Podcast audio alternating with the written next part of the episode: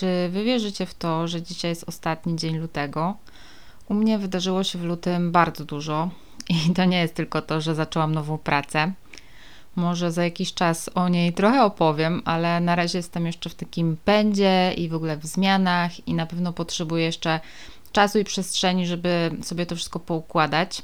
Ale w lutym zdarzyło się u mnie sporo dobra i zrobię sobie tutaj właśnie taki mały recap, bo chcę to sobie wszystko zostawić na przyszłość, taką moją kapsułę czasu.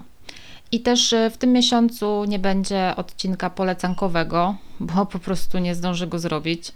No ale też nie ma co ukrywać, byłam bardzo pochłonięta kończeniem jednej pracy i zaczynaniem drugiej i nie miałam specjalnie czasu ani na czytanie, ani na oglądanie czegokolwiek i trochę jest mi wstyd, bo miałam czytać w tym roku więcej książek, a właściwie od początku roku przeczytałam 3, 4. No jedna miała 800 stron, to prawie jak dwie, ale to i tak nie jest jakiś tam imponujący wynik, bo jednak po prostu u mnie jest tak, że jak dużo rzeczy mi się dzieje w życiu i jak mam dużo bodźców w pracy, to nie mogę się skupić. I od lat mam problem ze skupieniem się. Y, myślę, że jest to kwestia po prostu przebodźcowania. To jest takie rozproszenie uwagi, mm, robienie jednocześnie kilku rzeczy, na przykład, że wiecie, oglądam coś i jednocześnie sprawdzam coś w telefonie. Czytam książkę, ale co chwilę, nie wiem, zagaduję do psa albo zaglądam do lodówki i tak dalej. No jest to okropne i wydaje mi się, że zanim internet przykleił nam się do rąk parę lat temu, to było łatwiej o skupienie. A może właśnie, nie wiem, może trzeba sobie planować ten czas, w sensie, że no, wpisywać do kalendarza, że tam od 16 do 17 dzisiaj czytam książkę. Ja nie mam dobrego sposobu. No ale w każdym razie tutaj nie będzie polecanek, ale będą na Instagramie, zapisuję je w wyróżnionych stories, więc gdyby ktoś chciał zajrzeć, e, co mimo wszystko udało mi się przeczytać i obejrzeć e, albo i zjeść, to zapraszam na Insta, link jest w opisie odcinka. No ale wracając do dobrych rzeczy, to pierwszą dobrą rzeczą w lutym był, mm, powtórka, śnieg. I wiem, że mówiłam o śniegu już w styczniu, ale ten śnieg w lutym to był jeszcze lepszy śnieg. I to była jeszcze lepsza zima. I ja tak ogólnie szczerze to nienawidzę zimy i nienawidzę zimna. I dla mnie w ogóle listopad, grudzień, styczeń, luty mogłyby nie istnieć. I bardzo chciałabym mieszkać w innym klimacie, na przykład takim, jaki ma Walencja, gdzie jest 320 dni słonecznych w roku, a w styczniu jest jakieś plus 15 stopni. Ale, ale po tych obrzydliwych, burych zimach ostatnich lat, to tegoroczny śnieg i mróz dla mnie były takim cudownym przypomnieniem sobie dzieciństwa. I tu wydaje mi się, że tu w ogóle mogą mijać pokolenia, a nic się nie zmienia. To znaczy, dzieciaki po prostu, jak tylko spadnie śnieg, to ruszają na sanki na górki, a młodzież rusza na, uwaga, ślizgawki. I nie chodzi mi o jeżdżenie na łyżwach, e, na torach łyżwiarskich czy na lodowiskach, tylko o takie ślizgawki, które są na podwórku. Że wiecie, jest śnieg, a pośród tego śniegu robi się taki długi lodowy pas. W sumie nie wiem, czy on się sam robi, czy go ktoś robi. Taka gładziuteńka, lodowa tafla, taka ścieżka, która, no nie wiem, ma tam 5, może 7, mm, może 10 metrów długości i można się na niej ślizgać w butach. No i jak ja byłam młodzieżą, albo miałam takich kolegów, którzy byli już młodzieżą, to zawsze były właśnie zawody, kto na tej ślizgawce dalej ujedzie. I była to wielka atrakcja, po prostu to była wielka gwiazda zimy. To była atrakcja prawie tak wielka jak zjeżdżanie z górki na sankach. No i tutaj się przyznam jeszcze, że jak ja byłam dzieckiem, to robiło się rzeczy bardzo niezgodne e, z BHP i w ogóle nie róbcie tego, bo to może być naprawdę niebezpieczne. No ale jak ja byłam dzieckiem, to chodziło się na łyżwy na zamarznięty staw w lesie. Moja mama zakładała taki niebieski kombinezon nie wiem z czego on był, z ortalionu. Mnie ubierała najpierw w gryzący wełniany sweter, którego nie cierpiałam i też jakiś kombinezon. No i brała mnie na sanki, kładła na te sanki łyżwy i jechałyśmy przez las nad ten staw. I po tym stawie się jeździło. No i nikt tam nigdy nie wpadł do przerębli, ale no dzisiaj bym, gdybym miała dziecko, to bym mu w życiu nie pozwoliła jeździć na jakimś zamarzniętym stawie. No i urządzało się też bardzo, bardzo niebezpieczne, no ale się urządzało. kuligi za samochodem. I to naprawdę nie są żarty, bo co roku ktoś ginie w takim kuligu. No ale co mam powiedzieć? No jeździło się tak. I dzisiaj w ogóle sobie myślę, że to jest bardzo szkodliwe, no bo jedzie się za samochodem, wdycha się te spaliny, no ale jeździło się na kuligi i najodważniejsi przyczepiali się na samym końcu, bo tam najbardziej targało na zakrętach i można się było od czasu do czasu wywrócić w zaspę. No i ja dzisiaj to tak ogólnie średnio lubię sanki. Kilka lat temu gdzieś tam wywaliłam się na takim specjalnym torze saneczkowym. Zjechałam w jakieś krzaki. Nie mogłam się stamtąd wydostać. Gdzieś mi te sanki w dół zbocza poleciały. No ale kiedyś sanki były obowiązkowe. Ale tak naprawdę najlepsze, najlepsze ze wszystkiego było to, że jak już się z tych sanek wracało do domu i zdejmowało się ten mokry kombinezon, te gryzące swetry, te już przemoczone skarpetki i opierało się stopy na cieplutkim kaloryferze. O Jezu, najlepsze uczucie na świecie. I dzisiaj mam tak czasami, jak zimą jadę na konie i to jest zawsze tak, że na koniach człowiek się jednocześnie spoci i zmarznie. No bo od góry jest ciepło, bo ciało pracuje i kurtka grzeje i koń też grzeje. A od dołu, w sensie w stopy, w podeszwę, jest po prostu zimno, no bo trzyma się w metalowym strzemieniu e, i raczej się trzyma nieruchomo. E, a buty dodatkowo no, zwykle są nieocieplane. I ja najbardziej lubię ten moment, jak już wracam do domu, zdejmuję te wszystkie ciuchy i wchodzę pod gorący prysznic. No to jest tak przyjemne. Czasami to sobie myślę, że chodzę na te konie tylko po to, żeby po treningu móc wejść pod ten prysznic. Tak jak chodzę na basen tylko po to, żeby na koniec pójść do sauny. No ale to jest właśnie coś takiego, na co się czeka. Na ten gorący prysznic, na ten kaloryfer i stopy na kaloryferze. No i też czeka się po tym mrozie i po tej zimie na pierwszy ciepły dzień. I w tym roku luty nie tylko nas rozpieścił śniegiem i mrozem, ale też właśnie sprezentował nam ten pierwszy ciepły, piękny dzień, w którym wychodzi się na dwór w kurtce, w zimowych butach, w czapce, w szaliku i nagle wychodzicie i czujecie, że coś jest inaczej. No i po pierwsze zaczynają śpiewać ptaki po drugie niebo jest w ogóle jakieś takie w końcu niebieskie, a nie szare. No i stwierdzacie, że w tej czapce to jest w ogóle za ciepło i można ją zdjąć. I wtedy czujecie ten wiaterek, który jeszcze jest chłodny, ale już nie mroźny, jak was tak owiewa.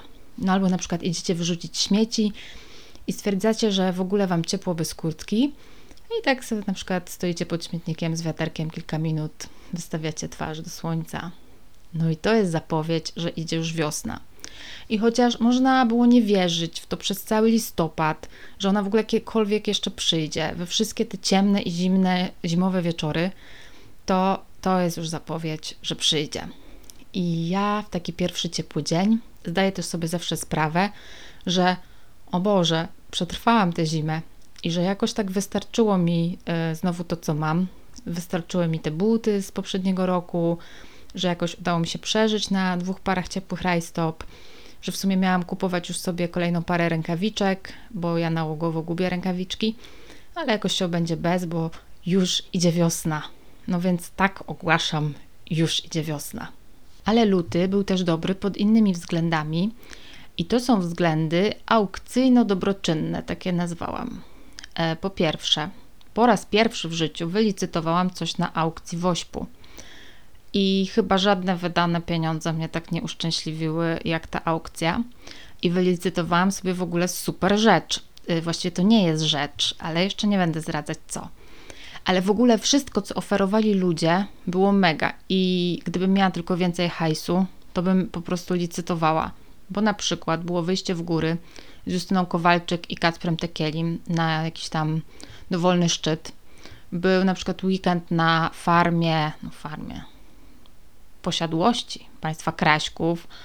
Był sernik od Dawida Podsiadły, y, była kolacja u Cezarego Pazury.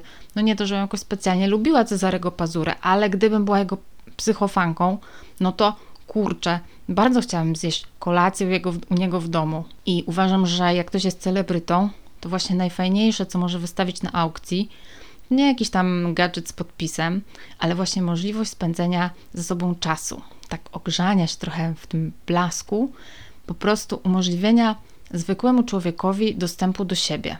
Fantastyczne były te aukcje i chyba sobie zacznę odkładać hajs, żeby za rok też coś fajnego wylicytować, a może też i wystawić, bo moi znajomi wystawiali różne rzeczy, e, na przykład ktoś wystawił partyjkę szachów albo wycieczkę skiturową i naprawdę bardzo e, byłam pod wrażeniem e, kreatywności i też hojności wszystkich, którzy dorzucili swoje cegiełki. I również tutaj chciałam powiedzieć, że jestem pod ogromnym wrażeniem Waszej hojności, dlatego że ja też organizowałam zbiórkę i w lutym ta zbiórka się zakończyła i zakończyła się wielkim sukcesem, dlatego że wielu z Was dorzuciło swoją cegiełkę do mojej zrzutki na szpital w Zambii i wyszło prawie 17 tysięcy złotych.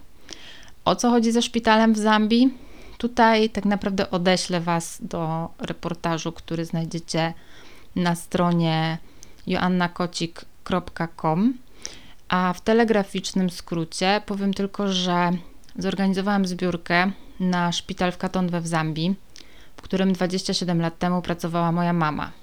I ja ten szpital odwiedziłam w zeszłym roku i wybrałam się w podróż, taką podróż śladami mojej mamy. I efektem jest reportaż, a właściwie taka historia rodzinna, którą możecie przeczytać e, na stronie. Bo kiedy moja mama wyjechała, e, ja miałam 6 lat, zachowało się bardzo dużo listów, które pisałam do niej ręką mojej babci i fragmenty tych listów również znajdziecie w tym tekście. Link jest y, w każdym razie w opisie, więc jeśli ktoś jeszcze nie czytał, to mm, serdecznie zapraszam.